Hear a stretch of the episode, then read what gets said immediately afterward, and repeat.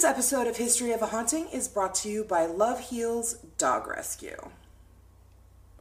Hey, everybody, welcome to another episode of History of a Haunting. You know who we are. Hi.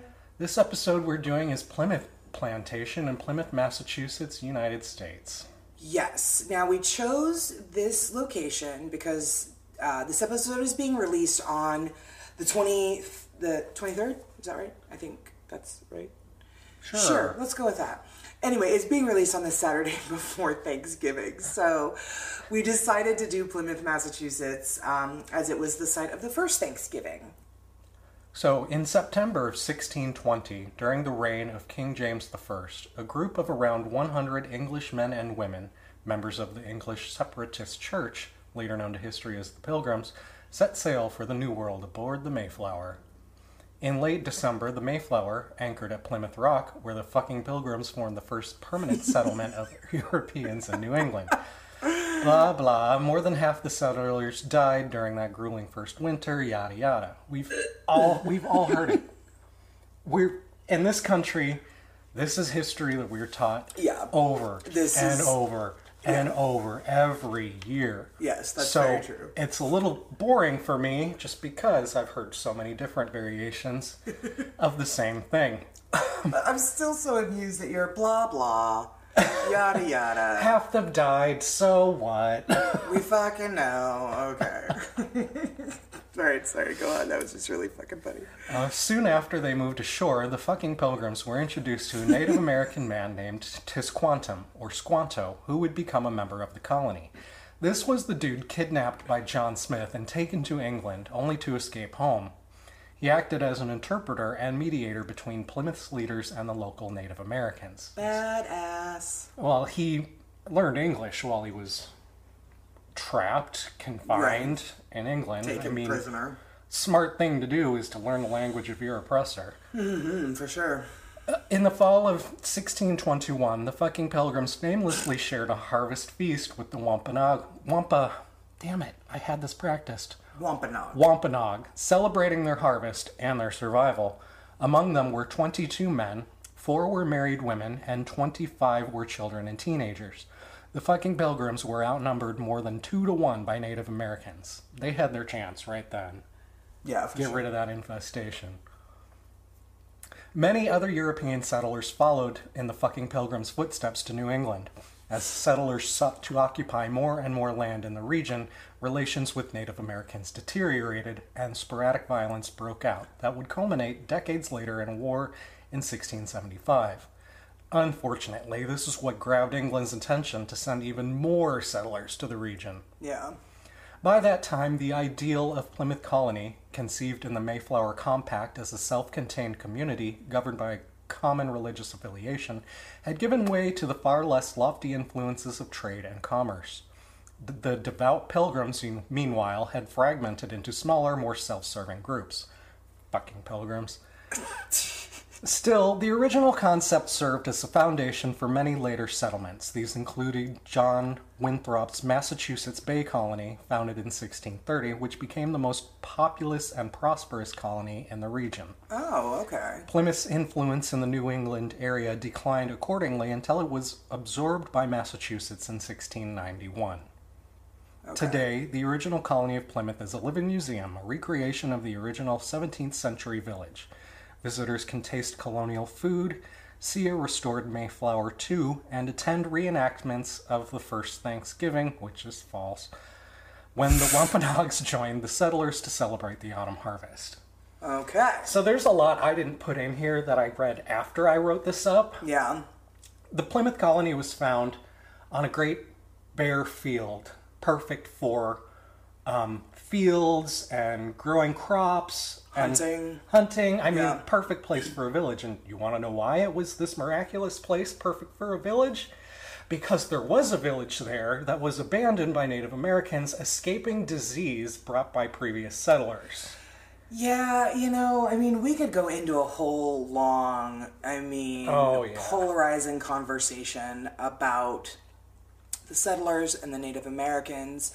I I find it really interesting, and so little sidebar before I get into my portion, but so my father was a full blooded Cherokee Indian. Obviously, genetics says I am 50% Native American. Well, I did that Ancestry DNA. Oh no. Yeah.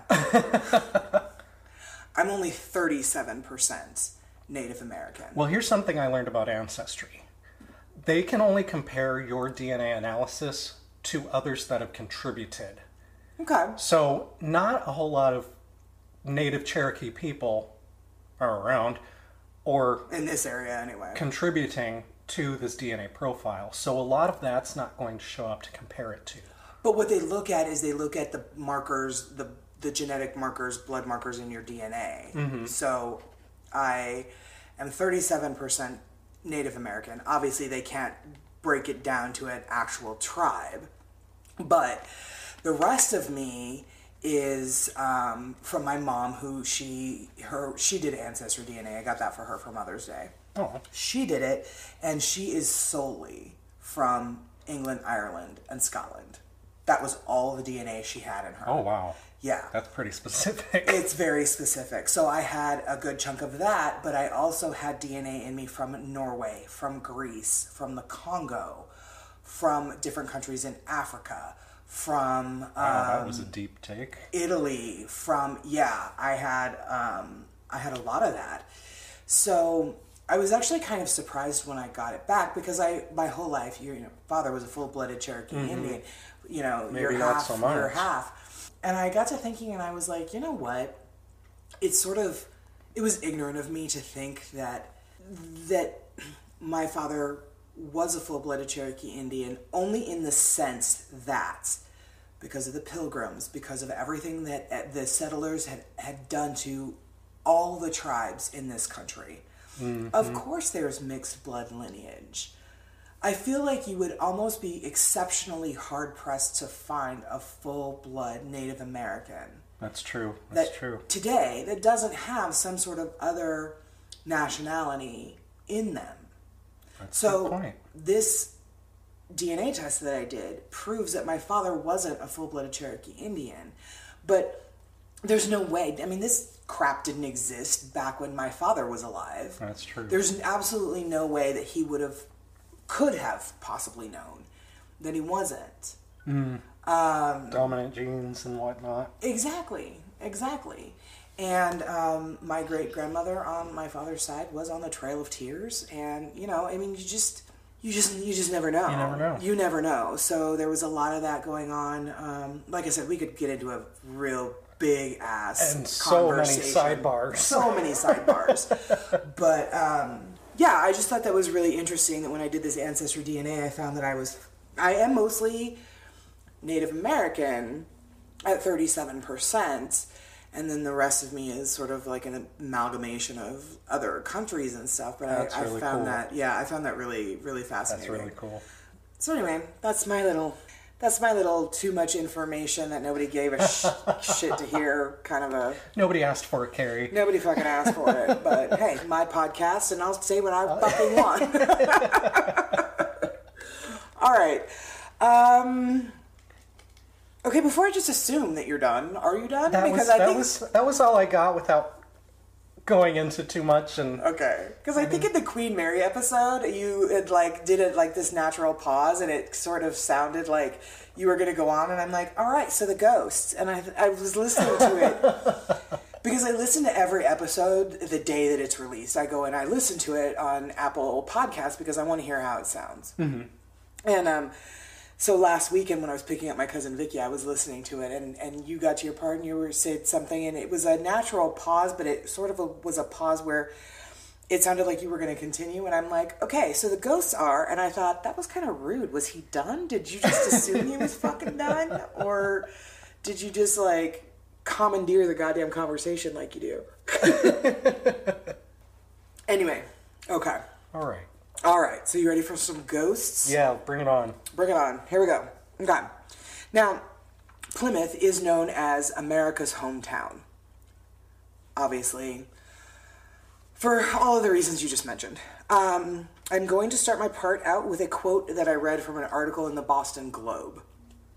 And it read This town will be forever linked with another autumn holiday, but lurking behind its turkey and stuffing facade is a feast of macabre tales and ghost stories that will satisfy the appetite of any Halloween junkie. So I thought that was really cool. That is a good way to put it. Yeah, that is a good way to put it.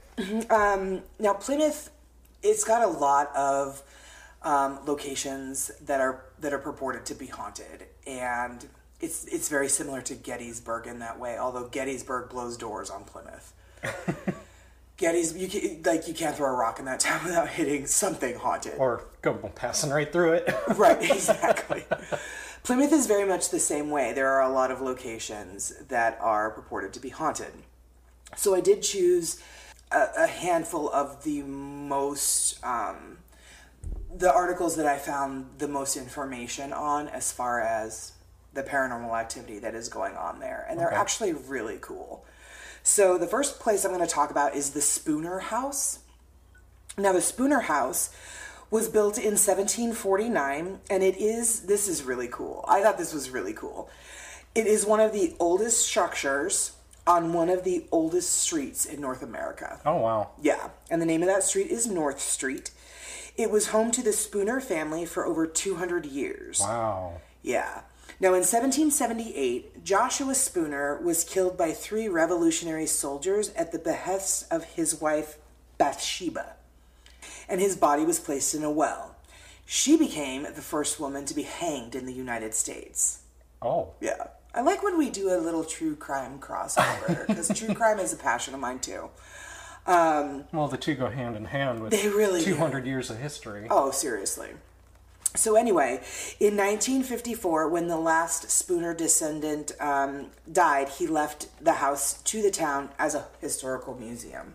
Now, there is one particular ghost uh, that is is constantly seen, heard, felt, and talked about.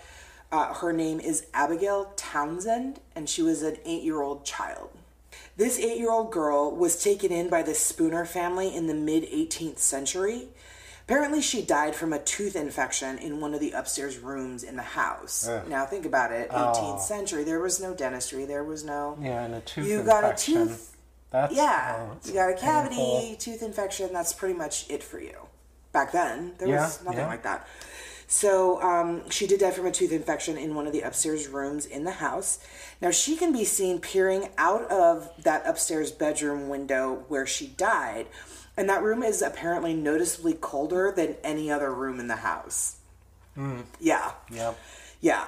Now, uh, she is friendly and has been seen periodically peering from the windows, also rustling the rustling the bushes along the alley, and even occasionally standing at the corner of the house outside, which I think is interesting because I feel like a lot of the hauntings and things like that that you and I have researched and stuff that I've seen on TV and and and things like that, I have never heard of a of a apparition or spirit it's either inside or it's outside. Mm-hmm. But this particular little spirit can She go. likes to spend her time both. everywhere. Yeah, so I think that's really interesting. Um, she is an intelligent haunt. Uh, she can interact with you and things like that.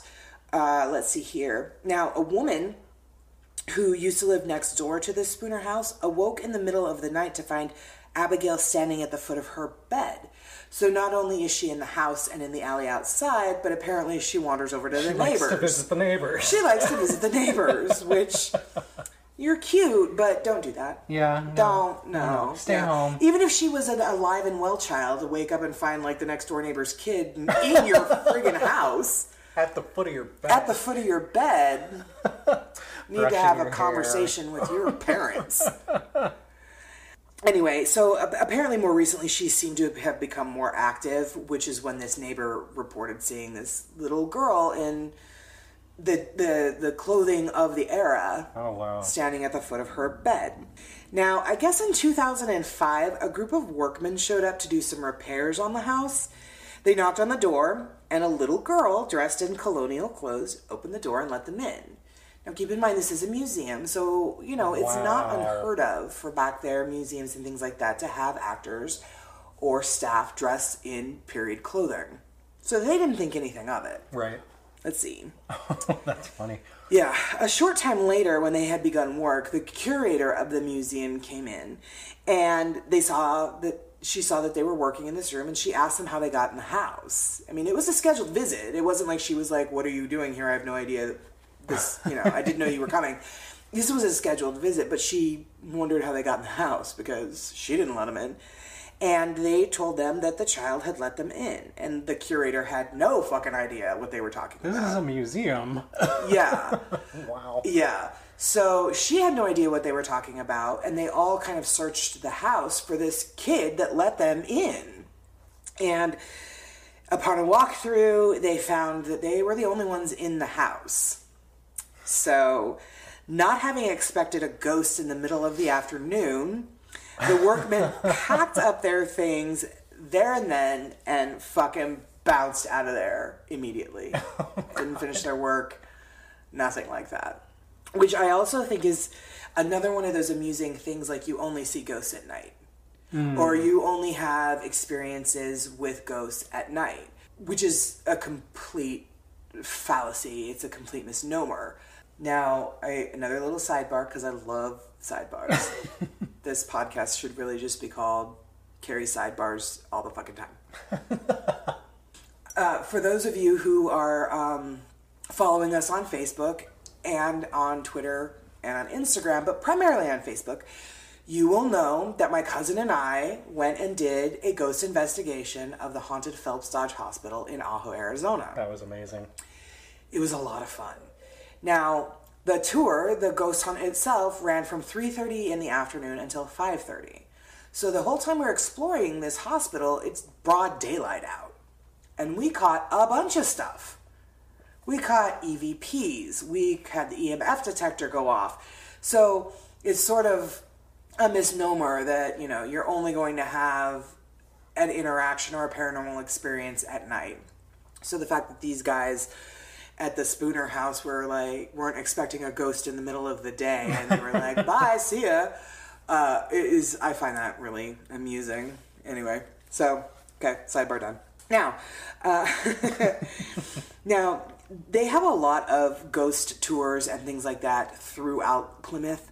Um, now, on a colonial lantern tour, which I think would be so fun, everybody's given a little lantern and you go around to all the different haunted places at night, which is, I think, is really cool.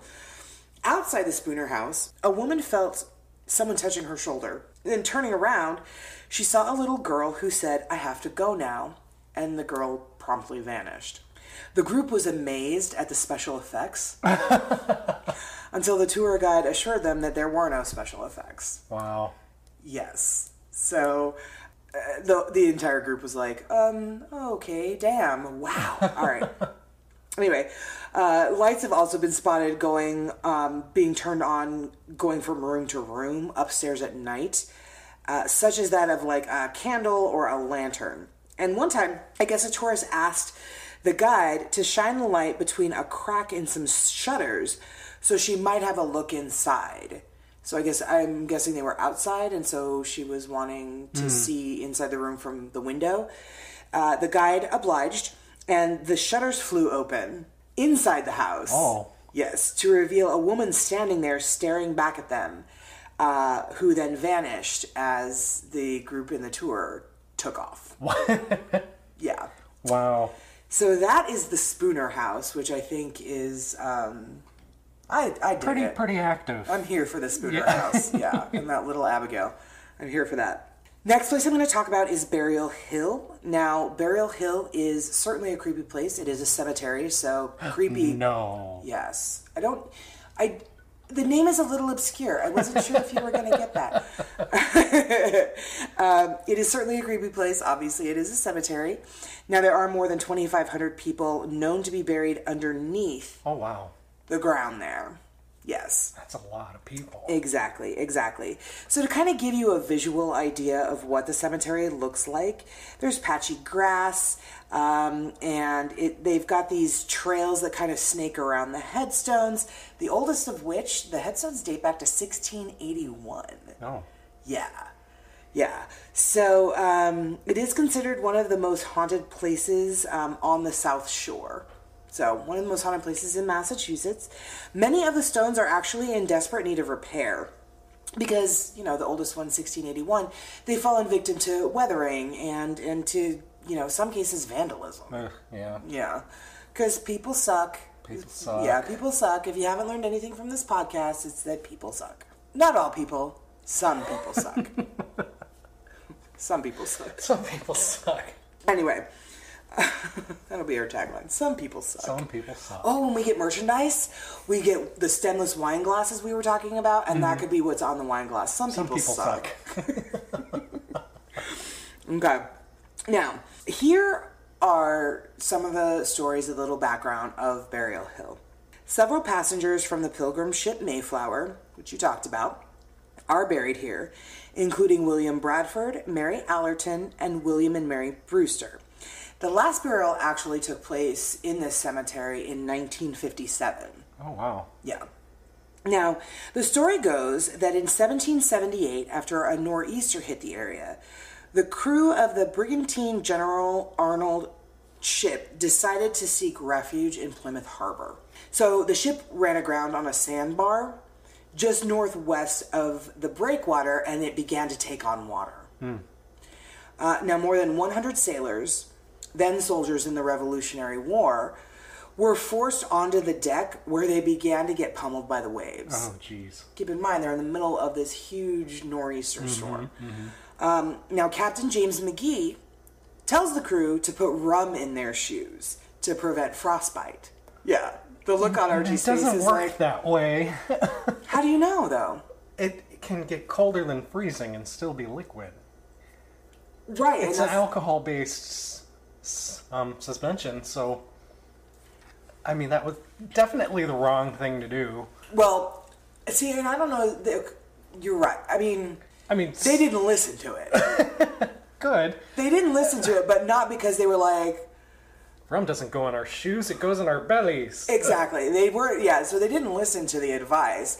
Not because physics didn't make sense, but because they were like, it's fucking rum.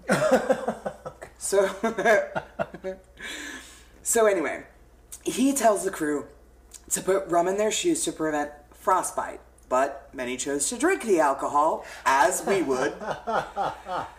and they started freezing to death. Yeah. At the same time, the water in Plymouth Bay begins turning to ice, so it prevented any locals from coming to the rescue. So I guess when the townspeople finally reached, reached, reached the ship two days later, Oh. ugh, yeah, they find 70 sailors dead and frozen in grotesque forms. Ugh. Some are clutching the ropes, others are clutching each other. God, that had to have been a terrifying, awful And death. slow. And slow, but from what I've heard, dying of hypothermia is actually a very painless way. You just fall asleep and that's sort of Yeah, it. you kind of get a euphoria, and then you think it's way too hot. So you start taking off your clothes, which encourages the hypothermia to Mm-hmm. escalate. Yeah. So, I mean, when But you said a- it- clutching each other, I'm thinking instantly of, you know, Vesuvius, where people were flash fried Oh, and oh, they were holding each other in fear. And then you said that, I'm like, oh god, but it's so much slower. Well, I mean, Maybe just technically yes, but they're trying to keep each other warm yeah. until they feel too hot. It's a very, from what I have read, it's a very slow death, but it's a very painless death. Because at some point, your nerves just no longer feel anything. So, Much like my heart. much like Archie's dark, dark little heart. Okay. Um, he doesn't have a dark little heart. Don't let him. Yeah, I don't have one at all. He doesn't have a heart at all. Just kidding. I said that so droll, like, just kidding. Just kidding. Just kidding. He does have a heart, but it's tiny and dark. Which makes this a perfect podcast topic. Right? Ghosty ghosties. Okay. Now, um, the bodies are then brought ashore and entombed in a 60 foot wide mass grave on Burial Hill. Okay. And apparently, Burial Hill is at the top of the town. So much for don't shit where you eat. What? I'm not. I'm, I, how? Does that? I mean, if it rains, the water permeates the ground, goes through the bodies, Ew. into the water table. So it's kind of like bury your dead, you know, downriver, screw the next town kind of a thing. Oh. Yeah. Yuck. Maybe I need more wine. Maybe you need less wine because that got dark and a little gross. Cheers, clink. Cheers, clink. Don't bury your dead uphill. Don't bury your dead uphill for when you, you know, found a town. Now, um, today, more than 240 years later, some say that the spirits of those soldiers lost that week still roam among the headstones. Not shocking. I'm not really fucking surprised by that. Well, no, I mean, the sandbar is not a good place to roam. Yeah. Um, now, Captain James Magee, the lovely gentleman who told them to put rum in their shoes, who was promptly ignored. Wisely, I might add. Okay, wisely ignored.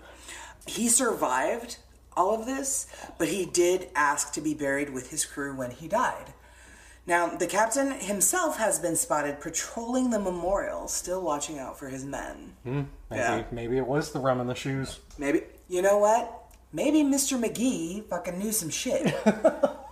Hey, all right, I'll come off the high horse. There you go, down off that high horse. There is a story that um, a woman who was sensitive to the spirits uh, went up to the hill. She, as soon as she started toward the stairs, she turned around and ran screaming down the street. Apparently, she said she had seen a white silhouette lunge at her and scream to go away, Okay. Which would terrify me. I mean, I would turn around and, and, and get the hell out of there. Okay, I probably wouldn't get the hell out of there, but I would probably go to a different area. I'm not smart. Uh, another tour guide encountered a large male figure in deerskin, deerskin clothing, while he was walking up the hill. At first, the guy thought the man might be someone from another tour company. There's a bunch of them in Plymouth. Right. So he thought it might be somebody from another tour company, and he called out all the names he knew from folks in the you know area in the industry. Uh, but he got no response. Now, eventually, this figure turned around, and while nothing seemed quite out of the ordinary at first, the guide quickly realized that this particular individual had no eyes. Like, you know, I was gonna say had no face, It had no head. It was Anne Boleyn. but no eyes. That's no eyes. worse. Yuck. Yeah. Super yuck. Which actually makes me think of the creepy pasta story about black eyed children. And we Oh. might want to think about doing an episode on that. Mm-hmm. Mm-hmm. Yeah. Archie looks like he's gonna puke, so maybe we maybe mm-mm. Oh, I'm just trying to think of what I would do for that. like your history part. The internet was created in 1995 by Yeah, Al that's the thing. Yeah, it's. I mean, we've gotten a lot of suggestions to do creepy pasta kind of stories like Slender Man and uh, Black Eyed Kids. Well, nobody said Black Eyed Kids. I just thought of that right now, but that's also a creepypasta. But that was the thing: is how how do we do the history of that?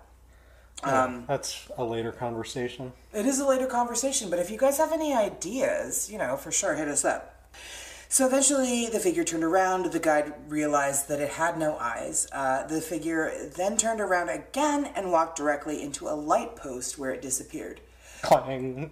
oh my god! He had no eyes. Oh fuck! Jesus! Holy crap! I'm sorry. Oh god! Yeah. All right, but you know, it kind of like. What the hell else reaction were we gonna have to that? A no figure, fuck, a no eyes figure walks into a light post and disappears. Fucking clang! Oh my god. Okay. All right. I'm sorry. I'll stop. I'll, I'll try. Are you sure? No, I'm gonna try though. Thank God we have wine because we're so professional. Ah. Now, there is another story that a Mayflower descendant, Thomas Southworth Howland, who in the 1700s tried to evict an old woman from a shack on his land. Asshole. Right, Dick? He, he will live to regret that. So now, unfortunately for Howland, the squatter, who according to local lore was the witch Mother Crewe, Oh, good. Yeah. Yes. You picked a witch. Go ahead. Yeah, good job. Thumbs up, buddy. Um, so she apparently responded, Make your peace, because you will not live to see another sunset. They'll dig your grave on Burial Hill. Dun dun dun. Yes. And she was right. Oh. Yeah. Indeed, the very next day, Howell was knocked dead from his horse, and he was buried in the family plot atop the cemetery. Telling you what, man. Yep. Now, this next one about Burial Hill is um, one of my favorites. I'm the most amused by this particular paranormal story. This um, paranormal being is famous back in New England. I actually heard about the Pukwudgie uh, on an episode that, and that's why we drink did. So they Oh. go into a lot of detail about the history of the Pukwudgie, and yeah, the different things that the Pukwudgie does. But the Pukwudgie is also at Burial Hill in Plymouth, Massachusetts. So it is a common creature that haunts Burial Hill. Uh, now, this actually comes from the original Wampanoag lore. Now, Pukwudgies are small imp like creatures that have hairy human features and can appear or disappear at will. Oh.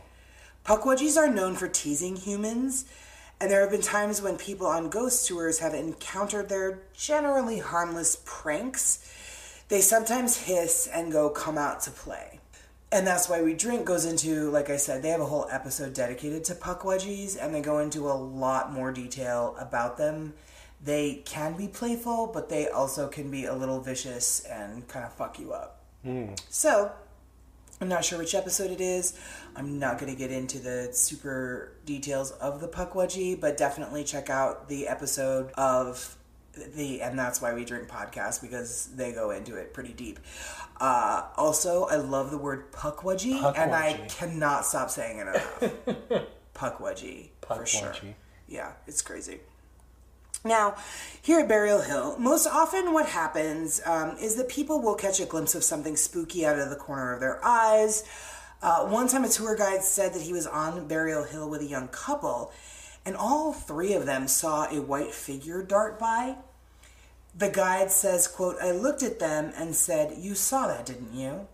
They said back, Yeah, we're not crazy. We saw it. So apparently, that is the most common thing that you will find when you go to Burial Hill at night is that you will just sort of see things. And the All- white, the white figure. the white figure, shadow people, you know, things like that. I mean, it's a cemetery from the 1680s. You might encounter a pukwudgie, and um, I'm here for that. Just because I feel like pukwudgie is the best word I've heard all year. Now, the next place we're going to go to, guys, is called the John Carver Inn. This inn is apparently haunted thanks to a Revolutionary era residence that once stood on the site and was occupied by medical students. Sounds innocent enough. However, these medical students were robbing nearby graves for corpses on Oh, which to jeez. practice. Yeah, well, you got to learn somewhere. You gotta learn somewhere, um, and uh, nothing is free. So when the townspeople discovered their secret, the aspiring doctors were booted from Plymouth, which, okay, Yeah. makes sense. However, the spirits of the dead were none too happy with having their eternal rest disturbed and their bodies mutilated. Uh, they have continued to voice their displeasure by preventing some guests on the inn's third floor from getting any rest either. So, if you've listened to our Stanley Hotel episode, haunted hotels sound great in theory. In theory.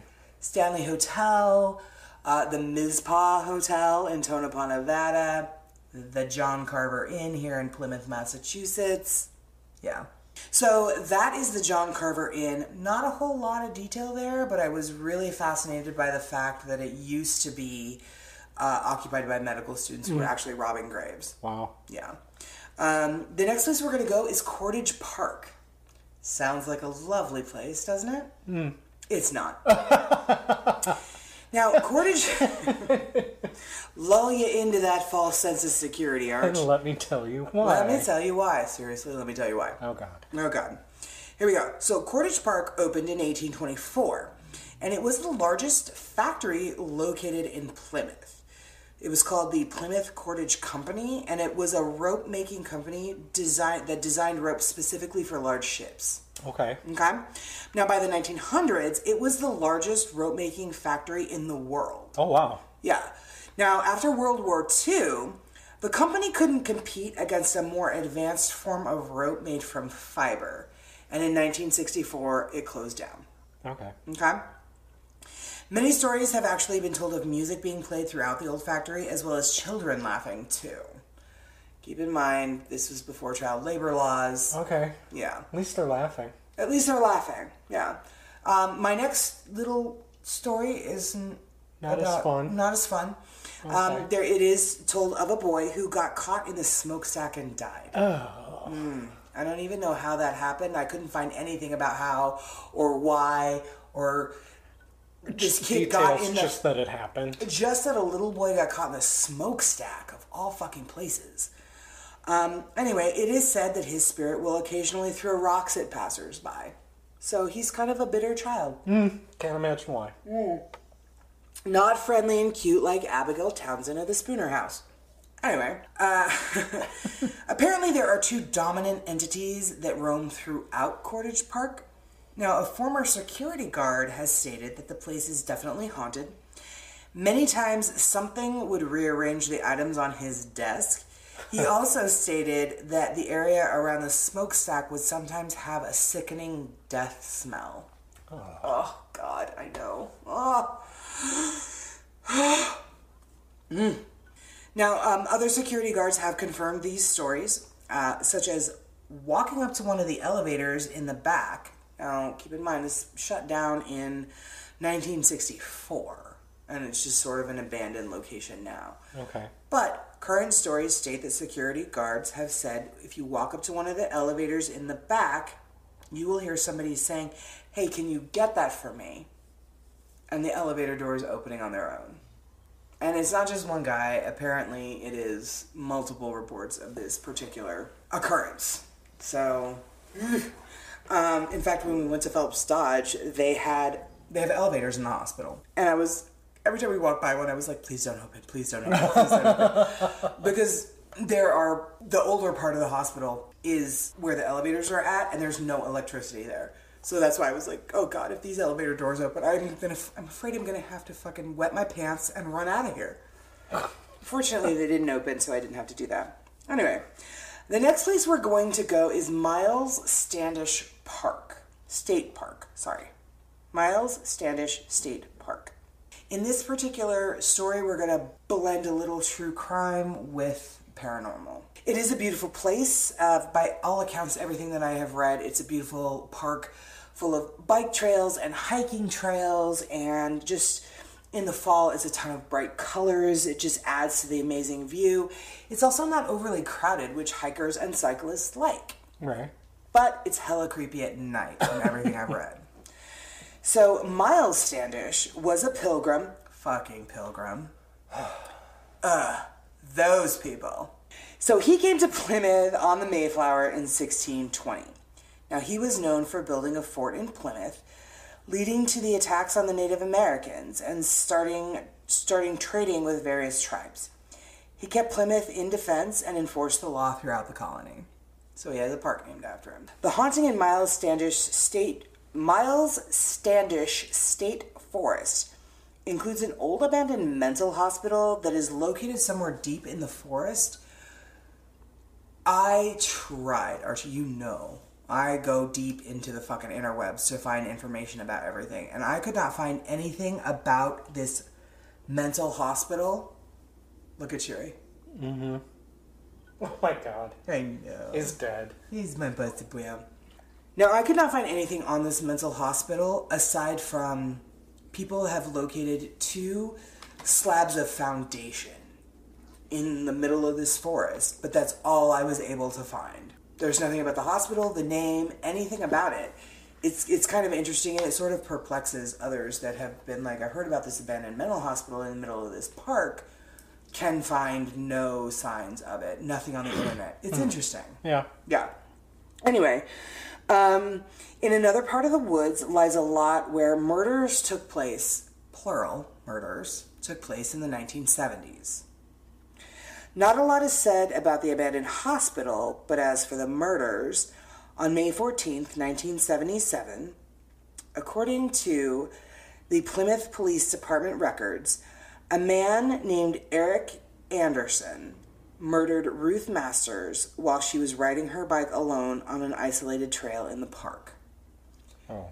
Yes, her and her husband actually went to the park to ride their bikes and somehow veered off and they went in their own different directions. And this Eric Anderson murdered Ruth Masters on the Huh. particular trail she went on. It is said that since that murder, the area is supposedly haunted by a vengeful spirit and other odd phenomena. Okay. No. One person said they went for a long hike in the park, and after a bit came uh, came to um, a place to rest, and all of a sudden felt extremely vulnerable. And I feel like we've all had that feeling Yeah. that like hair on the back of your neck stands up, and just something just isn't quite kosher with whatever situation you happen to be in at the moment. I feel like we've all felt Yeah. that. Yeah. Yeah. So this person felt that, and um, they said that it felt as if something really evil was watching them. They ignored it and started onward, taking various trails.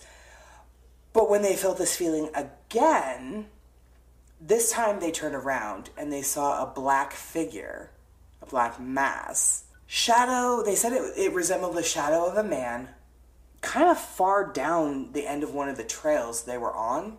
However, this black mass was moving very quickly toward them. Oh wow. Yeah, so it really freaked them out because they'd been there a while and they hadn't seen anyone else the whole entire time they had been hiking around, and this is like 9:30 in the morning. So this figure rushing toward them terrified them, and they turned the opposite direction and hauled ass away. As you do. As you do, or as you should do, fucking run from a dark black mass racing toward you. Don't just stand there and be like, what's gonna happen when it hits me? They did get to an elevated part of the park, turned around, and it was still behind them, barreling down on them. At this point, now at this point, they started to run. Like before they weren't running, they were just hiking really quick. I'm not a hiker, so can you hike really quick? I don't I don't actually I guess so. I don't actually know. I am. Anyway, at this part, they started to run. And um, they ran about 10 minutes, and eventually the vulnerable feeling disappeared. They, turned they stopped, they turned around, and the figure was gone. Wow. So they were like, um, I think I'm out, I, I, I think I'm kind of fucking out of here. Yeah, I'm not gonna hike here. Yeah, anymore. I think I'm gonna fucking peace out. Uh, so they got to their car and they took they took off and they haven't ever been back since. Wise precaution. wise precaution. Yes. So the next place is Hanson Tuberculosis Hospital, aka Plymouth County Hospital, Oh. aka Cranberry Specialty Hospital. Yeah. So it sort of changed dynamics and names over the course of several Yeah. hundred To whatever is needed. Right. Um, it was initially declared as a tuberculosis sanatorium and later became a chronic care facility. Okay. Yeah. So um, it is actually no longer standing. I believe an article that I read state, stated that the hospital was demolished in 2016 or 2017. But prior to that, people would go there because, you know, abandoned hospitals, hashtag Phelps Dodge. Like, I God. love it. I'm fucking here for all of that shit. I want to go to abandoned prisons. I want to go to abandoned hospitals. And you, my darling friend, are coming along with me. Yeah, you are. It's going to be a great time. Anyway, prior to the demolition of this Hanson Tuberculosis Hospital, photographs have often revealed unexplained light orbs. Um, and it, it- at this particular location, sounds that apparently came from nowhere and felt like and sounded like a distant cry. Yeah. So uh, that is that is um, something that I didn't put a lot of stock into prior to my actual ghost investigation of an abandoned hospital, but now I, I, Yeah, I'm here. yeah, yeah. I'm here. I, I get it. I fucking get it. Uh, there also were reports of unfamiliar and strange cold spots. And those can be attributed to drafts or, you know, what what have you. Uh, Chewie just bumped some of the connections. Uh, anyway, go lay down, buddy. Yes. Hi. Yes, go lay down. Hi. Yeah. Yes, Chewbacca Bear, I love you, but go lay down. Okay. And finally, the tried and true Arch. I mean, handbook for the recently deceased. As with every location, whispers of being told to run and get out. Mm, yeah. Run and get out. Run and get out. So, that is what I have on some of the more popular, the more um, common, and frequently experienced hauntings in Plymouth, Massachusetts. Now, like you said, it is a it is a very old town. It dates back to the 1600s. So do some of the haunting stories that I have talked about in my portion.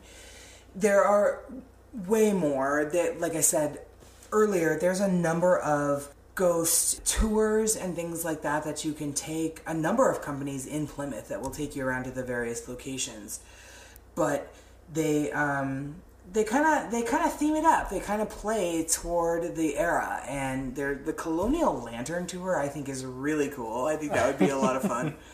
Just uh, a fun tour to go on. We don't have any one specific ghost tour company that we want to talk about or or promote in in this particular episode. Uh, like I said, there there's a number of them, and they all seem really really fantastic. It is a piece of American history, whether you agree with, you know, the way that first Thanksgiving played out or not. Uh, some of you might be on hashtag fucking pilgrim's side. uh, some of you may be on, hey, this is American history side. One of my very favorite episodes of Buffy the Vampire Slayer was the episode, the Thanksgiving episode, where Buffy was going to have a Thanksgiving dinner and they were breaking ground to build some new building at Sunnydale University campus and they actually crack into a Native American burial ground and they release a spirit of a Native American Indian. And so he brings forth all of his tribe to like take Buffy and Oh God. Willow and Xander and Giles out. And so she's trying to throw the perfect Thanksgiving, and at some point Spike comes along and gets captured by them or whatever, and and um, he says to Buffy, he's like, "You exterminated his race. What could you possibly say that would make this guy feel any better?" And Buffy's like, "You have casinos now." And it's just such a brilliant fucking take on current American pop culture I don't and like remember this culture. episode at all. Really? No, we're gonna have to find it. We're gonna have to find it. Like they're gonna have Thanksgiving dinner at Giles's house, and and and and she's so she's mad, almost manic about it. Like I get on Thanksgiving. Yes. Yes. Um. Anyway, so the Indians, this guy that they released, and and his tribe, they come and they start to attack them, and and they're trying to dodge arrows, and they're trying to like defeat in Giles' apartment. And and she's sounds like, I don't so understand. wild. Are you see? I can't believe you I don't remember, remember this. this at all. Yeah, for a Buffy fan, I'm really surprised. It's one of my favorite episodes. Um, and yeah, Spike says, You exterminated his race. What could you possibly say to his ghost that would make him feel any better? And she's like, You have casinos now. Like, I remember that line. do you remember that line? I remember that line. Yeah, so like, oh my god, like everything that our ancestors did to you guys, like you have casinos now and are super fucking rich. Shouldn't that make up for all of like the thousands of years of persecution that we put you through? Um, anyway, so that's one of my very favorite episodes. I believe. I mean, It's it's, called Pangs, Pangs. season four, episode eight. Oh What did you God. Google search? Buffy Thanksgiving episode. It's one of the best. It's one of the It, best. it has its own Wikipedia entry. it's brilliant. It is. It's really Oh, fucking brilliant. Yeah, the Chumash. The Chumash. Thank you. You're welcome. That was it. Yes. Um, and that's and one of my very favorite lines is um, you exterminated his race. What could you possibly say to make him feel any better? And he talks about about that and he says that's what conquering nations do.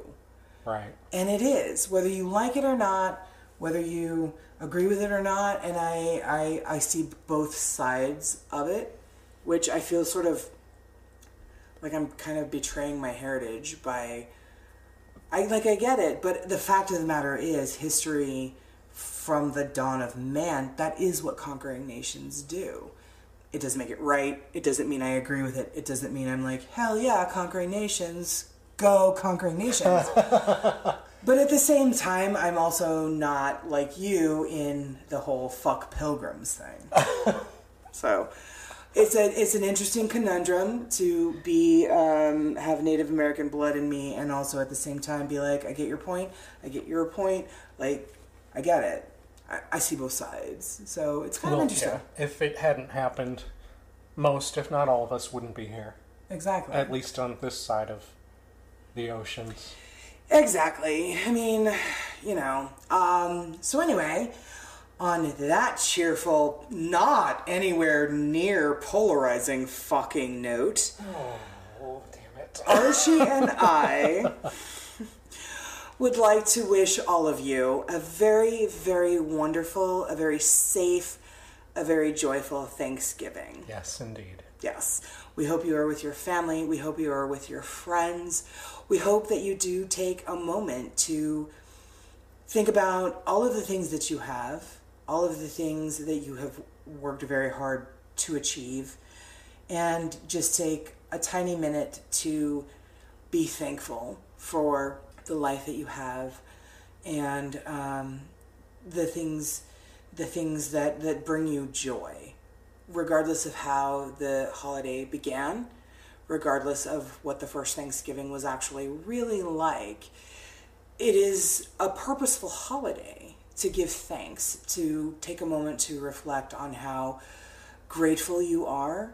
Because my grandmother always used to say, and it's something that has stuck with my mom and I our whole lives, is that you don't actually have to look very far to find somebody worse off than you. Now, that's not said to diminish the average problems and the average concerns and stress and worry and sadness that every single life on this earth has. But Be thankful for the positives in Yes. your life. yes, be thankful for the positives in your life. I am so geeking out in this particular episode, but another one of my favorite Buffy the Vampire Slayer lines is when Buffy gets ready to die and she tells her sister Dawn, live. The hardest thing to do in this world is to live in it. Yeah. And I genuinely believe that. So, on behalf of Archie and my mom and everybody here at History of a Haunting, we want to tell you thank you. Thank we are you. so grateful for you. We are so grateful for your support.